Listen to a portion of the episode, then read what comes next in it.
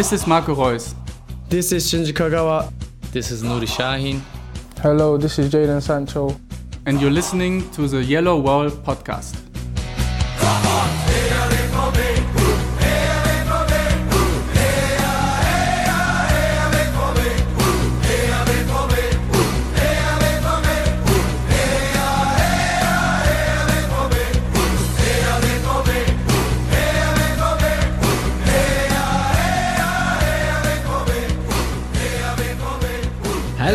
Welcome to episode 425 of the Yellow Pod. I'm your host Stefan Buczko and today we will talk about a 1-0 win against Hertha Berlin, the latest transfer goss ahead of Thursday's deadline day, and we will preview Friday's match against TSG Hoffenheim.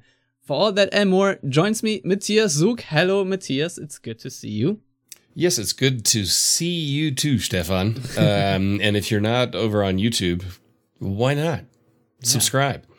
Um, 425. Damn. I didn't feel old before. I feel old now. Well, uh, you can feel old for a little longer while I present the sponsor of this episode. Wir sind komplett schuldenfrei. Wir zahlen keinen einzigen Euro an Zinsen. And this episode is sponsored by Jordan Hunt at Hunt underscore 1909 on Twitter, who had a difficult week, but I'm sure will feel better soon. Jordan also wants to shout out Salih Özcan for his premiere in the BVB shirt and to Anthony Modeste for scoring his first goal for Dortmund. And uh, that transitions us very nicely, Matthias, uh, to what unfolded on the football field at the Olympiastadion last Saturday, because Dortmund did come away with all three points. However, it was a bit more nervy than we thought. So, Matthias, uh, there is a plethora of things to say about this game, and I'll just let you choose where you want to start. Well, I I had to chuckle a little bit. I I didn't really go onto Twitter very often during games, but I did see Lars tweet 1-0 for Köln. Um, so that was kind of interesting. Uh, no, the match, it was an interesting match. It was very professional overall. Hertha had their moments. They've had their moments in the previous matches as well. Um, but most of their moments came from mid to longer range. Kuba had to make some very important saves uh, against some very well placed shots. I want to say Marco Richter had one very good one from long ways away, but those are low percentage opportunities. Uh, the takeaway is Bellingham is not a striker.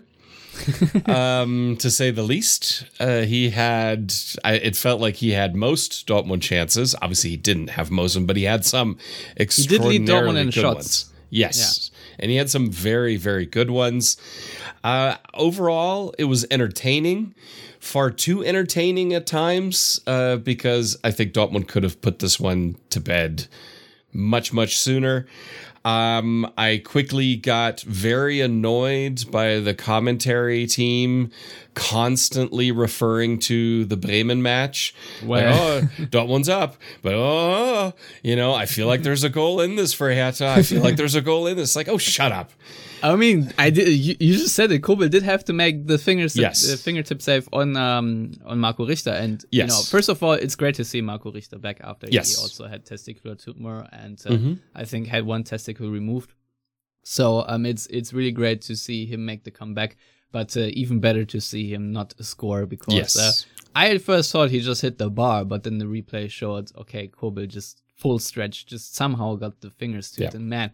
I cannot tell you how much I love this goalkeeper. It's Yeah. it's amazing how many points he's saving us. I mean, obviously, you're right. Hertha did not have a lot of high quality chances, but you know, two deflected shots that easily could have fallen into the back Yes. of the net. I think the the first one from uh, Jonjoe Kenny, which also Mm-hmm. was deflected on, I think by Julian Brandt also.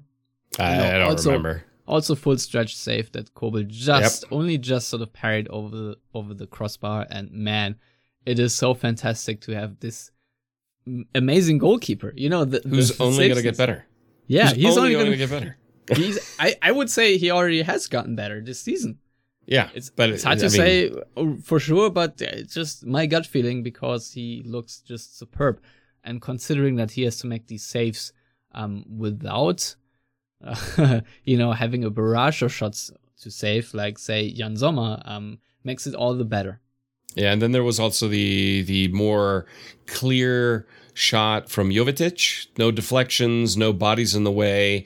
I would say that was of those three saves the least impressive because Kobel made himself big. He saw it coming. There was nobody in the way.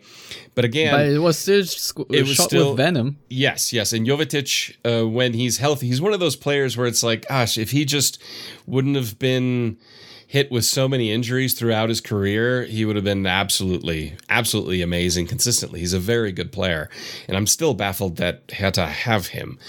Um, but you know, Kobel made those chan- uh, made those saves which were needed, but those are kind of those fluky shots, those long range shots that that a team like Hertha will take, that Dortmund will also take. Dortmund has scored on them, um, but for me, the key takeaway is those clear cut, right in front of goal chances weren't really there for Hertha.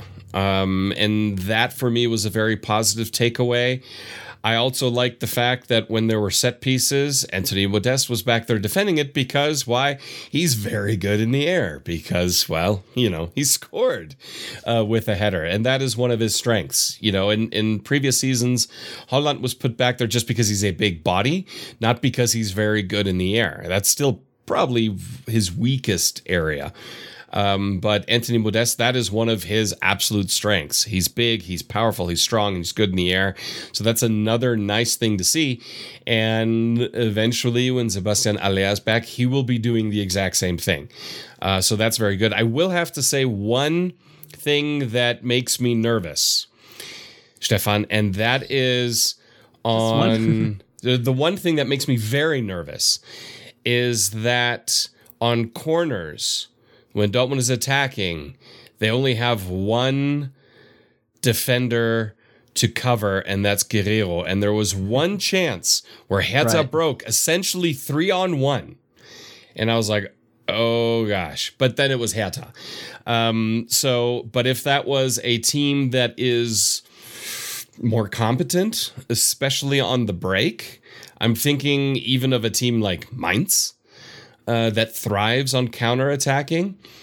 That's a clear cut opportunity. And that was, I that made me nervous. I didn't realize it until that break that Guerreiro was really the only cover. You had another player kind of in between him, but it's so easy for a team if you don't execute the corner correctly, Julian Brandt, uh, that you just get a three on one, four on one quick break counter, and that'll lead to a very good goal scoring opportunity.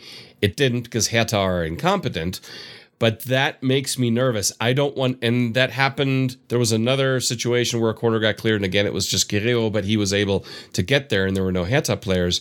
That needs to change because that will 100%, I will put money on it, lead to goals against Dortmund this season if they don't address that.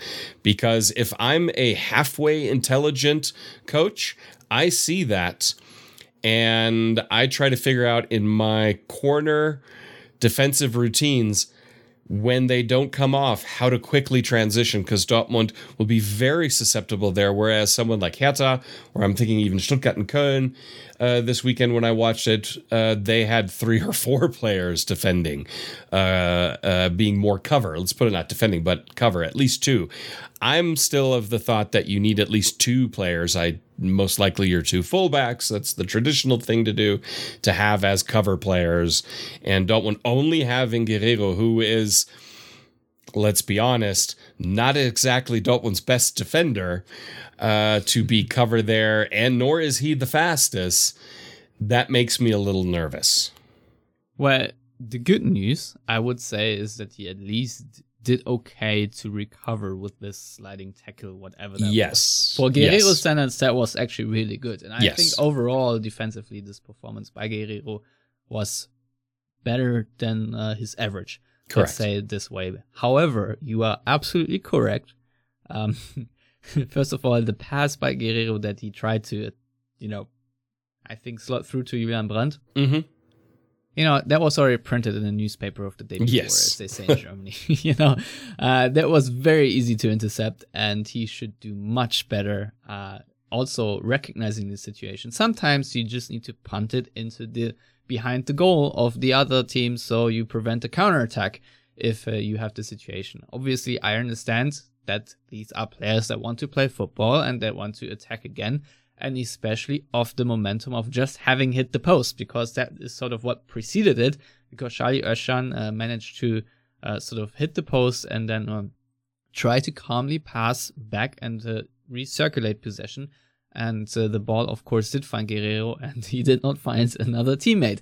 And uh, yeah, you are absolutely right. Um, the Hertha counterattack was very sloppy, I must say, especially considering the pace they have up front and the sort of players they have, have up front. Um, maybe that's down to it being early in the season because even though counterattacking on paper is easy, in reality is actually really hard and you have to have a really blind understanding with your teammates because you have to make quick decisions and get the timing right. But that being said, let's circle back to your rant a couple of minutes ago almost and uh, let me add to that that I also absolutely hate the set piece delivery of Borussia Dortmund this season so far because I think the best set pieces that I've seen all season actually were in the preseason from a player called Prince Anning, and that is not good because Julian Brandt and whoever else has been taking set pieces so far, um, not good. I'm I'm not a fan. Uh, not in swingers, out swingers. Uh, you had one um, outswinger go behind uh, the touchline, which you know is instantly bad. But also, um, there's just very little threat to it. You know, it, it's not sharp enough. It is not uh, powerful enough, and uh, if you aim for the first post, there's hardly ever anyone to flick it on, but uh, it's just easily cleared by the opposing defender. So if I have a gripe, and this is something that uh, I observed through all throughout all three or four games, even uh, this season, is that Dortmund set pieces stink, and I would like them to be better. Full stop. I no, I I completely agree. Um, I don't know why they persist with Julian Brandt uh, making those. He's not a great crosser either, and essentially corners is a set cross. Um, I think it would be better to have a better crosser taking those. I don't know. I mean, Wolf or Mun- I mean Meunier. If you want to say talk about a strength and a player, his crosses have always been dangerous. Or Guerreiro. I mean, Guerreiro is also a good set piece taker normally. I would then rather see uh, Brandt kind of on the edge. I almost would have said Özcan just because did you see that Yeah, cross? but- really good. yeah, However, you don't want to have him at the corner flag. No, no, you need him centrally to kind of do that kind of cover role. Um, I would then, you know, since Guerreiro's also not pacey, you know, why not have him do the quarters and then have your right back also in the cover team and another winger um, in that situation. But uh, it's it's interesting that you mentioned Salih Özcan because I just kind of want to say that I already love him and I hope he stays forever. I mean, no, it was just one match against a shit team. But, I, I understand that but- reaction. Yes, but but he combines my favorite attributes of Emre Can without all the crap. um, and and as to that, a passing range, not he's, he's not Dahoud in in terms of creativity and passing, um, but. I, I really like him, and I think he is exactly the kind of player Dortmund need. I would. I'm curious to see what Terzic does when he has a fully fit Dahoud, Bellingham, Özcan. Um, because in a 4-2-3-1, one of those players is not playing. And I don't know which one I would go, they don't deserve to play.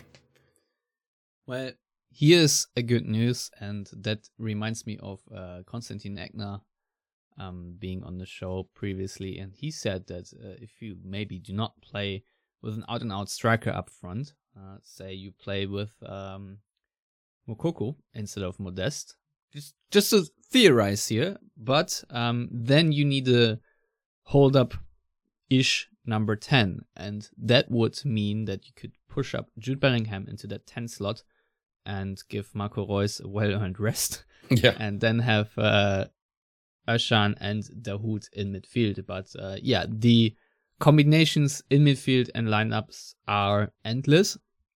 But uh, I can only concur that after one game, and we would never overreact on the yellow wall pod, that would be very unlike us. However, I think everybody knew that when Dortmund signed Salih Özcan for five million from 1. FC Köln, um, that he was going to be a massive impact for Dortmund, and uh, it's very disappointing that it took so long for him to actually get into the starting eleven due to his injury.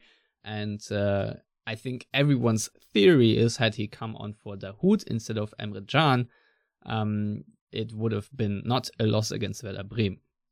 So, what do we like for Özcan and what he did on the field? I think first of all, I love the calmness in possession because very similar to Dahoud's job, he also drops between the center backs very often. And, uh, you know, it's obviously nice from Hertha to not put any pressure on anybody in build up.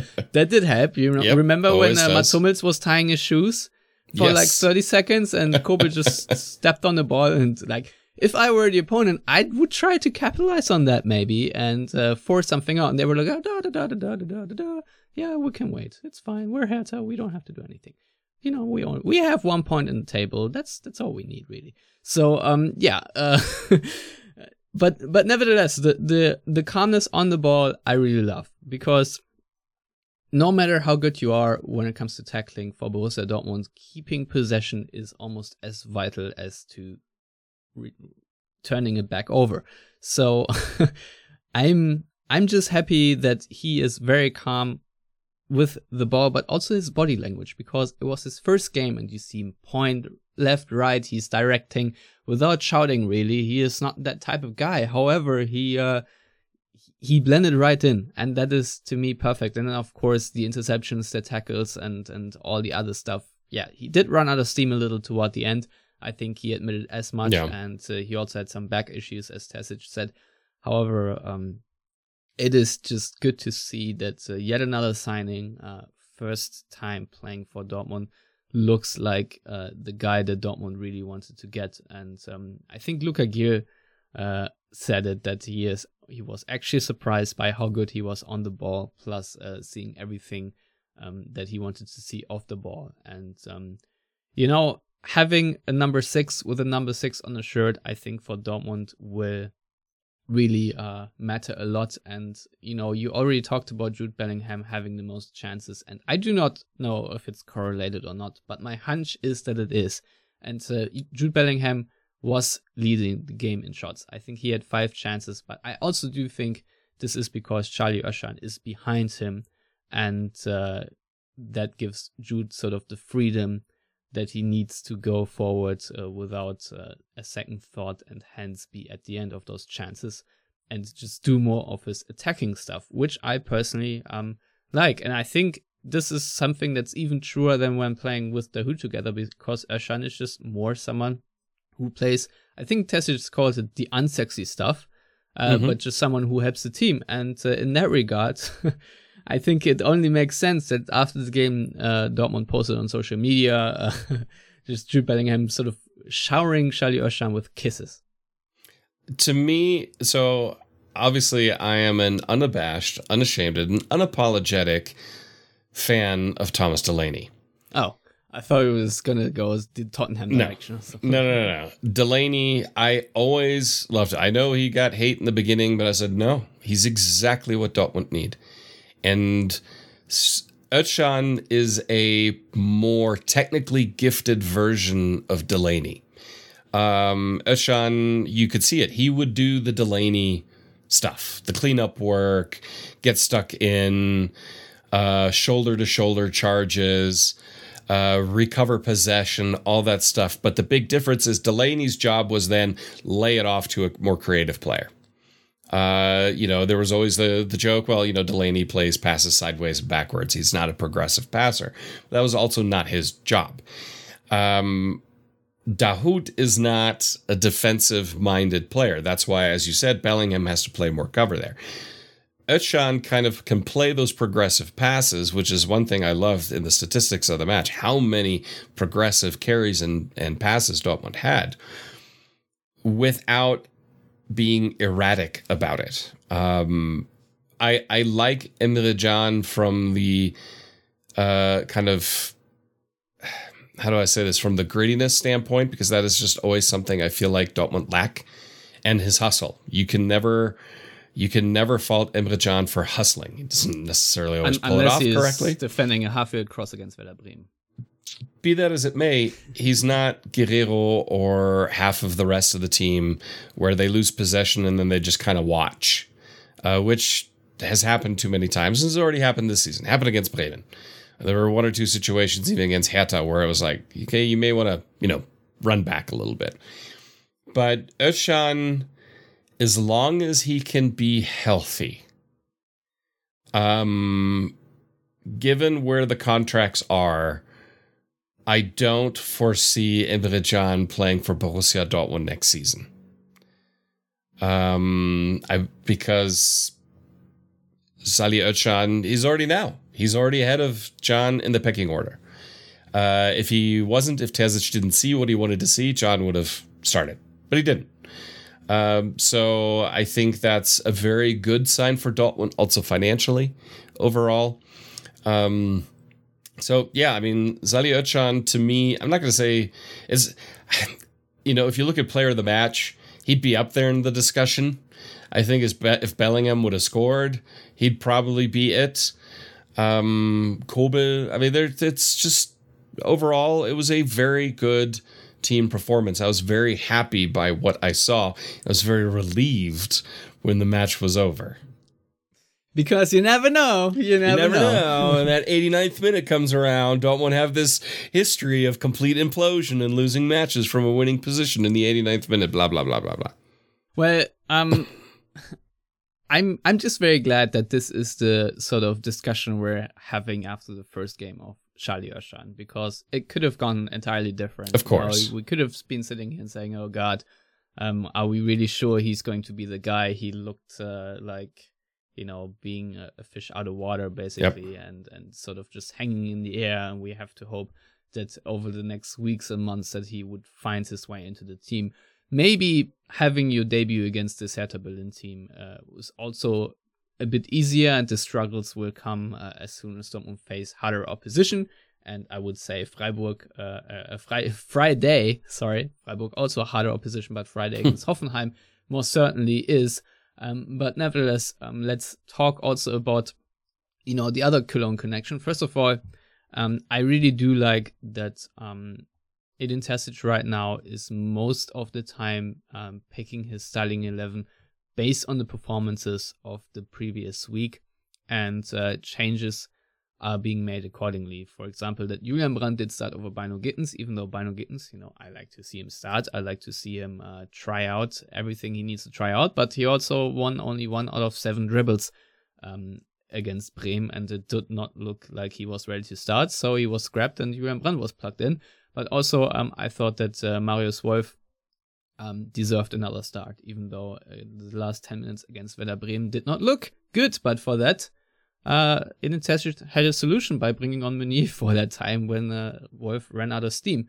Um, however, um, of course, when I talk about Cologne connection, um, I'm talking about the one nothing and uh, you know the uh, throw in and uh, the subsequent subse- subse- sub- Subsequent. subsequent subsequent Jesus uh, one two between Wolf and uh, and of course the cross that led to Modeste put it where only Modeste can put it, and um, I think it is it is good to see that Dortmund uh, find him more. The service to Modeste was much better. And um, we can also just talk about the touches that Modeste had.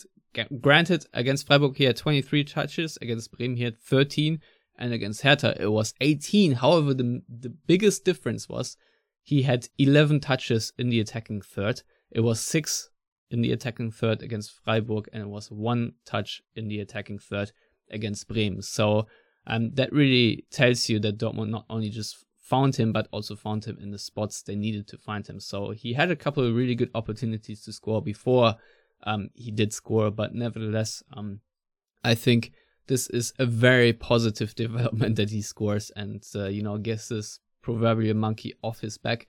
And more importantly, um, the the way he ran to Edin Terzic to celebrate the goal to me also just reflects uh, that Terzic is a very good man manager. Absolutely.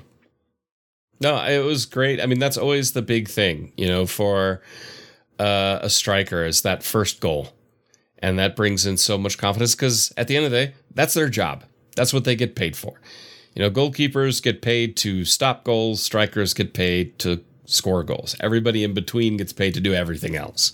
Uh, and it's a very one dimensional job in that sense. Obviously, he has to do a lot of things, but if you're not scoring goals, you're not a striker. Uh, then you play in the midfield next to Bellingham.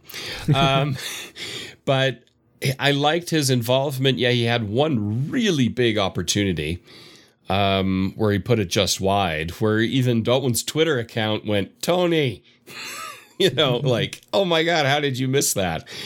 Uh, but thankfully he scored so that that miss isn't the thing hanging over him. Uh, had he not scored, that miss would have been another piece of baggage. And strikers being strikers, they just tense up. I mean, we've seen that in the past with other goal scoring players. I mean, I think was it uh, Sancho's last season where he had that mm-hmm. long dry spell of no assists, no goals, and then all of a sudden it's like the dam broke and he couldn't stop scoring or and or assisting. And so my hope obviously now is that Modeste does this. I did see some people, or I saw, I actually got a, a, a DM on Twitter say, why is Modeste starting ahead of Moukoko? Um, and it's I mean, after the Bremen game, it wasn't 100% warranted. You correct. could make an argument that maybe try Moukoko instead. Yes. However, given who you were playing against, given also who was in the defense for Hertha, and that Modeste is a proven a proven commodity as a goal scorer in the Bundesliga.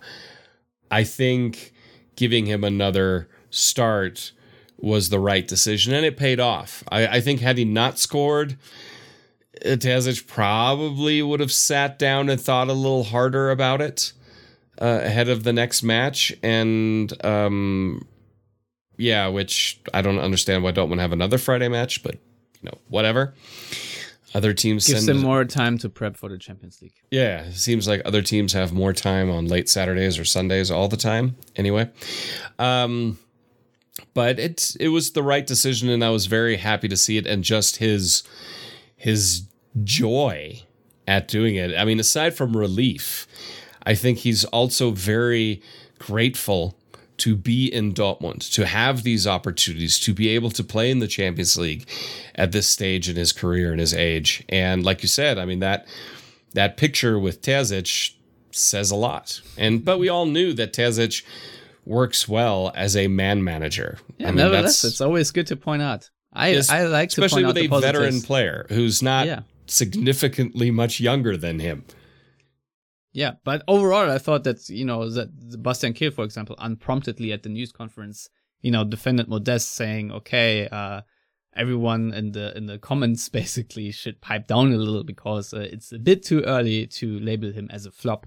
Yeah, and um, yeah, obviously uh, that is correct. But uh, if you saw him against Werder Bremen, uh, there there was a lot of room to for improvement. Yeah. Let's be let's be real, but uh, you know he should be obviously given that time. But at the same time, Dortmund just do not. It just not feels like Dortmund has any time for anything because everyone is just expecting of them to basically rival Bayern in the Bundesliga uh, in order to give some sense of excitement to this godforsaken league. However, um, there are still a couple of other points that we have to point out. Um, one, uh, real quick, is that I thought that uh, Marco Reus had a fantastic game. Yes. Minus his finishing and maybe decision making in the in the final third, but the runs he made and especially the defensive contributions once again really highlight what an important player he is for Dortmund. And in that sense, um, I just wanted to say it real quick. But um, another player I wanted to talk about real quick that uh, provides a couple of headaches right now is Karim Adeyemi because uh, of the misses he had. First of all, he needs to work on his balance.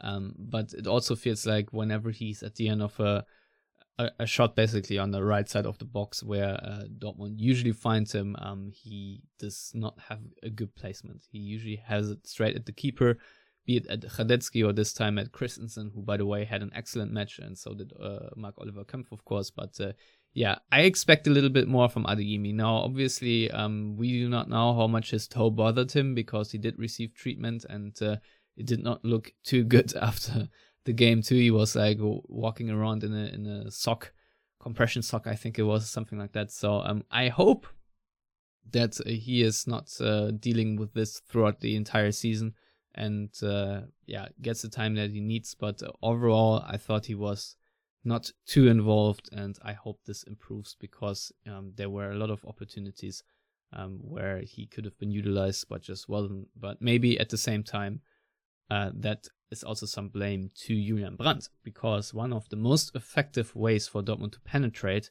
the half space of Hertha was uh, having Guerreiro laid over to Julian Brandt in the half space, relatively unmarked, and uh, the decisions that then Julian Brandt took or didn't take were to me quite frustrating. I think Adam Dorowski had a couple of uh, stats out that highlight uh, good things about Julian Brandt, but overall, I just think uh, play of his quality still needs to do much better, and I can understand that he remains a source of frustration for any Dortmund fan. It's just inconsistent. I mean, that's the biggest problem. It's he'll have absolute total moments of brilliance where you're like, he he's one of the best players, and then play a five meter dud pass to the opposition and where it's just like how? I mean that was so telegraphed. How are you not paying attention?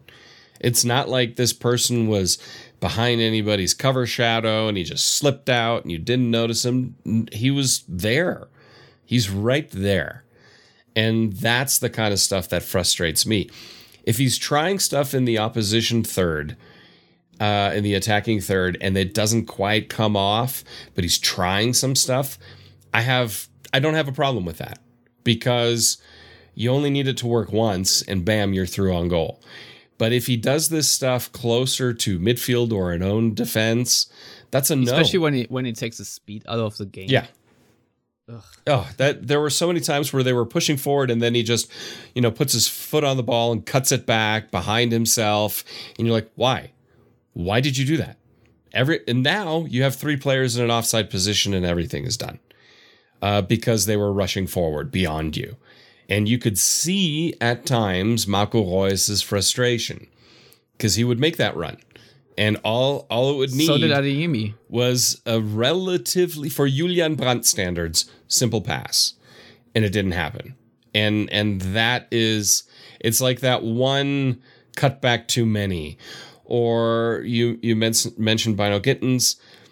He he dribbles himself into an alley too many times where there would have been the situation of playing a pass, but Julian Brandt is a significantly more veteran player and should know to just just play that ball forward. If it doesn't work, if the if Kempf who uh, like Kempf and the keeper kept Hertha in this game, and and to a degree are finishing, but or Dortmund's finishing, not ours. Mine is even worse.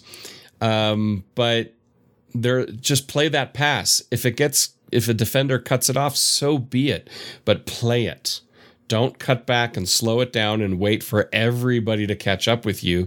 It just kills momentum completely. Yeah, absolutely. However, uh, I think we have to move on. Uh, yes. Final thoughts on this game, I think, is just um, it was a much more encouraging performance. Once again, yes, I cannot end this episode without saying how much of a god Nico Schlotterbeck already is. Yes, uh, it's just fantastic to see, and uh, every time he uh, indicates that he's in pain, I cringe a lot. yeah. Or wins, I don't know. Whatever it is, um, I'm not uh, feeling good about him being injured because I feel like he already is uh, the backbone of our defense. That being said, Mats Hummels also in very good form right now. So um, it makes sense that uh, Niklas Süle is not starting yet. Also, especially after Sebastian Kehl said that he needs to be in a fitter shape because I, apparently after his injury, which does make sense, he is just not but uh, in the meantime, Matthias, uh, I promised some transfer goss discussion. Mm-hmm. And today, The Athletic, as you can see on our YouTube channel, because I did a breaking news BVB update, uh, is writing that uh, Manuel Akanji is, is very close to joining Manchester City. I think Alexander Burney today, um, the Blick reporter from Switzerland, who usually is also very informed when it comes to inside information about Swiss internationals, wrote that he's on his way to Manchester already. So um, I think the reported fee right now is 17.5 million euros. Given that it's Manchester City and they have a lot of money, obviously you would love to recoup a little bit more, more like in the 20 million ish range, but it's also desperation time. And uh, Manuel Akanji, I don't know if he really wanted to join Inter, uh, Leicester City. I don't know if he wanted to do that because he wanted to do a step up when it comes to, uh, you know, having a new club and play Champions League, of course. So Spurman's called it falling up. But uh, nevertheless, I think this is really good for Dortmund because they need the money and de facto need to offload Akanji, even though I'm entirely sure that we could use him at one point. But uh, Matthias, what what are your thoughts about this potential move, which seems to be close to done? Well, I think yeah. I mean, in the twenties would have been more in keeping with as good of a player as Akanji is. But at the same time, I, I feel like Dortmund owe him in the sense of, okay, fine, you you can go. We we can deal with 17 and a half and offload the wages as well. Uh, Manchester City, I think, is an interesting choice because, uh, you know, I mean, gosh, just the depth of that team is stupid because he's not going to be a starter. I mean, let's be honest. He's not going to be Pep Guardiola's first choice central defender. And to know that going in there, um, you know, not going to Leicester City, I understand that. Yeah, he would have been first choice, but against a team for, for a team that's honestly going to be struggling in the bottom half of the Premier League. Why? Inter um, will be I, personally, I would have enjoyed that, of course. Um, but at the same time, Manchester City is going to be easier uh, than Inter. Inter are going to be in a struggle in every competition, not in the sense that they're bad, but just in the sense of Serie A is highly competitive. Um, where and and you know in the Champions League they're going to be in the group with right. I mean, also if you look at it, you have almost a guarantee to win the Premier League this season. Yes, you're going to win titles one way or another, And- whichever and- ones they are. With Haaland, I want to say that Manchester City now, after all, m- might be destined to win the Henkelpott. Yeah, Even though um, it's still Pep Guardiola and they've bottled it so many times, and you are wondering how and why. But um, yeah, obviously he will um, uh, join a group stage rival for Dortmund. But uh, I, I almost neglect that because if if they play Akanji, okay, whatever. Um, I don't feel like So it be it. matters that much. Yeah, yeah. I mean, it'll be nice to see him again. It'll be nice to see Haaland again. yeah. We have Um, Sergio Gomez, Haaland, Gundogan, and then Akanji uh, all making the Westfalenstadion comeback, which is funny to me. Yes, yes, yes. Uh, so, I mean, good luck to him. I'm happy for him. I don't particularly care for Manchester City, but that doesn't really matter. Um, I, I think it's it's good all around for for everyone involved. Yeah, no, no doubt. So uh, other rumors obviously are that uh, uh, Thomas Meunier might join Barcelona, but uh, I think Sport 1 already shot this down. So I don't know how much time we need to. I don't see that. transfer. This is probably not going to happen. Um, I'm also not sure if I want to see Serginho Dest instead of Thomas Meunier, especially so late in the window because Dortmund will have so many games on such no- short notice coming up, and um, if you bring in a new player, you most certainly will not know the data uh, when it comes to fitness and uh, you know sta- stamina, stamina and and whatnot. So um, I don't know. I'm a, I'm a bit careful, especially because it's such a vital position now. Given Marius Wolf right now seems to have it covered, which is positive, but uh, you never know how long he can stay healthy. And uh, Thomas Meunier, even though he's no one's favorite player, I I still think is a favorite uh, is a favorite is a is a decent option to have as a right back. And I think uh, this is probably a position that Dortmund need to address with a bit more seriousness in the next window because Agreed. obviously you need to have a upgrade over Meunier, but uh, Serginho Dest just isn't it. So that trade deal proposition to me just doesn't make sense. So I guess with that, we can move on to TSG Hoffenheim unless you have any other uh, Nope. transfer stuff to discuss. And um, yeah, uh, I don't know what to say really about Hoffenheim. Uh, they are currently above Dortmund in the table. They are fourth. They have uh, three wins and one loss, also nine points. And uh, yeah, they have uh, scored eight goals, conceded five, um, and have a goal difference of three. And yeah, of course, their manager is Andre Breitenreiter. I don't know what to make out of this. I think you think he's kind of decent. Um, I'm. Eh. I I wouldn't say that. I would say of the Schalke managers of the last ten years, he wasn't the worst. Yeah, that's that's probably true. Um, but, uh, you know, he got FC Zurich to win the Swiss title. Surprisingly, um, I didn't think they were going to do it. I don't think anybody really did. Um, he's his style of football, I think, suits Hoffenheim to a degree uh, more than his. It's just counterattack, press. Um, I mean, yeah, I guess you know, it's just he is. Um, I don't even know. I mean, he's like the milk toast of Bundesliga managers. Like if you think of your prototypical mid-table Bundesliga manager, Andre Breitenreiter is it. He did great things with uh, when they came up uh, and went down right away. And then, of course, he got the job at Schalke, which, uh, you know, um, that was really the beginning of the end at Schalke. It's not his fault, absolutely not. Um, but he was kind of caught up in that and kind of had to rehabilitate himself, and he definitely did that in Zurich. I think I, I understand why he came to the Bundesliga. Obviously, significantly bigger league than the Swiss league, more money, all that kind of stuff. But yeah, I mean, Hoffenheim are playing decently right now. Uh, they are all. It almost doesn't matter who the manager is at Hoffenheim. It seems uh, since they came to the Bundesliga, they've kind of been a pain for Dortmund. So yeah, I, I, I honestly don't quite know what to make of it uh, or to make of Hoffenheim at this stage with Breitenreiter. They will be a significantly more difficult opponent than Hertha. There's oh, yeah, no, no, doubt. about it. Uh, this will be a tough match. Uh, Dortmund cannot squander opportunities. Hoffenheim are, as much as I hate to say it, they're a good side. Uh, that can pose difficulties for anybody that they face. So it's it's not going to be easy, to say the least.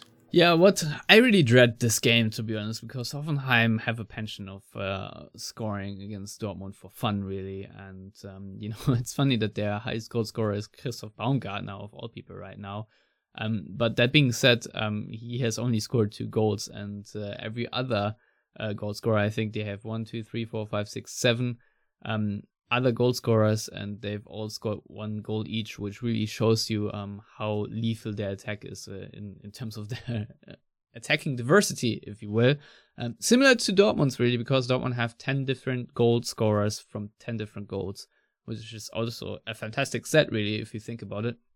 But uh, yeah, going forward, um, you obviously want to have your main striker score a couple more but uh, yeah, I I don't know what to what to make out of this game because it's a Friday night game, and I feel like last time um, at home it was really Erling Haaland who saved Dortmund's butts very late because Dortmund, as so often, had the control of the game and then around the 70th minute let go and had Hoffenheim come back.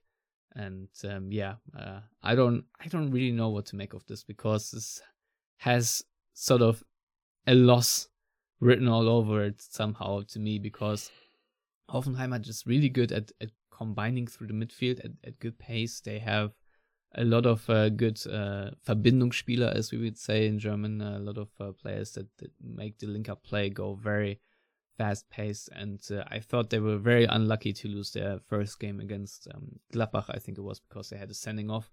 Um, otherwise, they uh, looked very decent and threatening in that game. I saw them, of course, completely demolished Bayer Leverkusen. And uh, they also looked very decent and just fun, to be honest. Uh, that backheel goal was uh, also outrageous.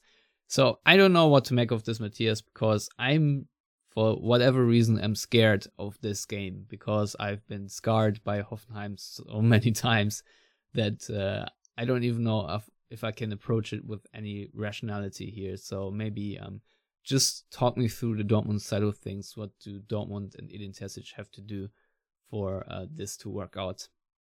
Not have Marco Reus sent off. Because uh, that happened once. Um, floodlights against Hoffenheim, just, yeah, flashbacks, and none of them good. Um, you know, I think the key things that Dortmund have to do is um, utilize your chances. Um, that that's that's the big thing. I mean, Dortmund have had plenty of chances to score this season and have squandered too many of them. Um, Salih Özcan, start him, please, and thank you. uh, the the the attacking link up play needs to improve. Uh, the communication needs to improve. The automatisms definitely need to improve, also in an attacking sense. Uh, Julian Brandt cannot play those idiot passes uh, to the opposition because Hoffenheim will absolutely take advantage of them. They're not Hertha. Defensively, I don't really have a lot to say uh, because defensively, Dortmund have been pretty good.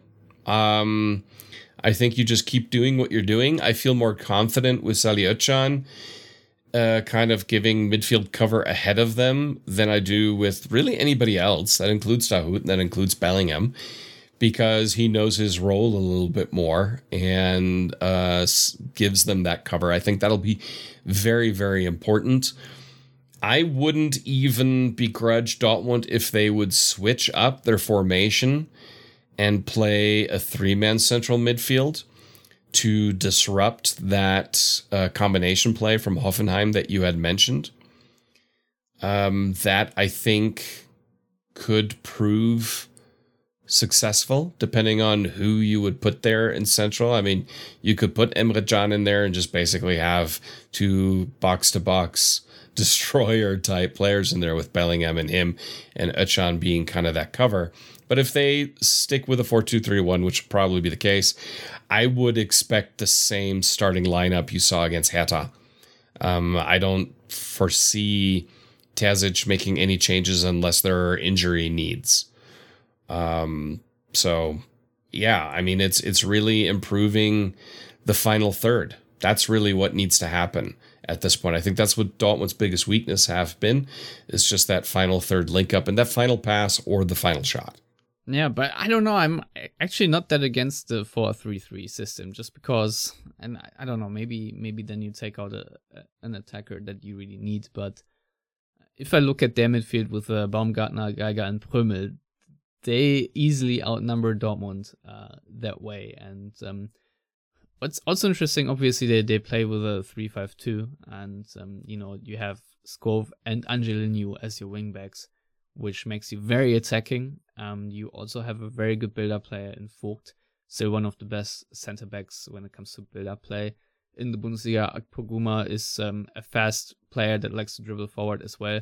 And uh, Kabak, we still know from Schalke, so hopefully he will be good for a mistake here and there. But uh, yeah, I, I, I, still think their main man is Kramaric, even though Georginio Rutter, I think, has also managed to really hurt Dortmund uh, in the past. But uh, yeah, remember what wasn't it Kramaric who scored all four goals in mm-hmm. 4 0 uh, loss uh, where um, yeah, Dortmund did play in a 3 4 3. I just uh, opened up the game. Oh man, Dortmund did start with Balerdi and Piszczek and Hummels in the back three. No, no wonder that didn't work well. You had Brandt and Witsel in the central midfield, and then Guerreiro Morey as the mix, and then Haaland, Reyna, and Hazard up front. So um, yeah, Kramaric did score four goals. Yikes! um, but yeah, good, how did good. that not work? I'm shocked. Yeah, but but nevertheless, um, it's it's going to be a very difficult game, and uh, Dortmund have to uh, make sure that the narrative of them being super inconsistent doesn't continue here. So, um, if... I sorry, no, go ahead. No, go ahead. I was going to say, walking through the lineup that you said, not the Dortmund's lineup in the three four three, because, um, but with Angelino specifically, he likes his crosses, he likes going forward. Wing play could be the key for Dortmund here in getting behind Hoffenheim's attacking wingbacks and then having a, an onrushing Bellingham in the central position. I think that's really the key to an attack for Dortmund, especially with Modeste, who will tie up two defenders just because he's big, he's powerful, and and that can open things up for them. Yeah, I think this needs to be the Adeyemi game if he's fit. I don't know exactly what's going on with his toe, but just on paper, it makes a world of sense, as you just said, that he thrives because of all the space he gets. And if Dortmund manage to, you know, get a bit more passing out of Julian Brandt, for example, and uh, really feed Adeyemi into that space, maybe even uh, Marius Wolf can just send him long line. I don't in- entirely uh, know how how it will pan out, but my guess is that Adeyemi will get a lot of space on the right side because this has sort of been Hoffenheim's main weakness is defending their own wings and uh, just thinking about how, how this game might pan out, it, it could be just that. Yeah, I mean, think back to when Kostic was still at Frankfurt. That was Frankfurt's most dangerous attacking side and their biggest weakness defensively because And he pushed Dortmund forward so far. Exploited a lot. Yes, yes. And so just do the same thing. And the one thing carrying from the Hertha game that I thought was interesting, Dortmund whipped in a ton of crosses, way more than they have so far this season. And Actually, same amount of crosses as they did against Freiburg. Okay. Well, 14, even though Terzic said it was double the amount of uh, the, all games com- combined, but that's, say, a different picture. However, I would say this there was a, a, a much more bigger emphasis on crosses, and B, I would say more crosses with real intent than Correct. threatened. Yes. Yeah. So I think Dortmund are on the right track there. If um, Brandt slows up Dortmund's play too often, I would hope and and you see those gaps on those wings behind the wingbacks, then definitely send in Bynoe-Gittens or Moukoko on the wing just because they're very fast. you know, for I- no I- other for no other reason but just the pace. if if there's one thing that I think Dortmund has in this game is that obviously Hoffenheim could bring on Jacob Bruun Larsen for the coach uh, uh, for the curse of the X, um, but otherwise you know they have Rudy and uh, yeah De Boer came on, Samassékou came on, all okayish players I would say, but uh, Dortmund's bench right now is much better. And Yes. if you have a Bynoe-Gittens, if you have a Moukoko, for example, I don't know if Hazard. or not, or Hazard, even even if he's not anyone's favorite right now, I would say that uh, Hazard right now is just really, really good uh, still and better than anyone that Hoffenheim have.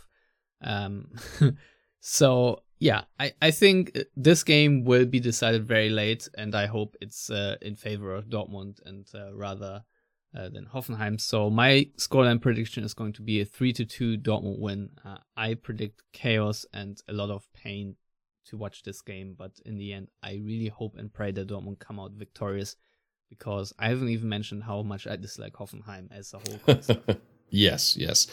Um, you know, I'm gonna go Dortmund win three to one on this one. all right, all right, we can all live with that. So, Matthias, I think it's time to knock it on the head here, uh, as Yes. always. Thank you for joining me and uh, helping produce this wonderful Yellow Wall pod. Uh, we shall be back uh, with another episode, actually on Thursday or Friday, already to preview the game against Copenhagen because I have someone uh, who's going to help our channel better light on Copenhagen uh, than you can do, Matthias. Even Oh, for you sure. Are uh, apparently a keen watcher of Oh, Danish al- league. always, always. So, but uh, yeah, in all honesty, I'm already looking forward to the Champions League. Um, and uh, we'll have an episode out, uh, I think Friday. May- maybe I'll I'll publish later. Who knows? But uh, keep your eyes open on our pod feed. And in the meantime, of course, do subscribe to the BVB update. You can follow Matthias on Twitter at Matthias Zug. Can follow me at Stefan Buczko, and you can follow all of us at Yellow Wall Pod. Our website is theyellowwall.net. And if you want to, like Jordan Hunt, sponsor an episode, go to patreon.com slash the yellow. But for now, this is everything we have for you for today. Well, actually, no, I'm I'm gonna have another BVB update out. Um, but podcast wise, that is it. So uh, as always, thank you for listening or watching, and goodbye until next time.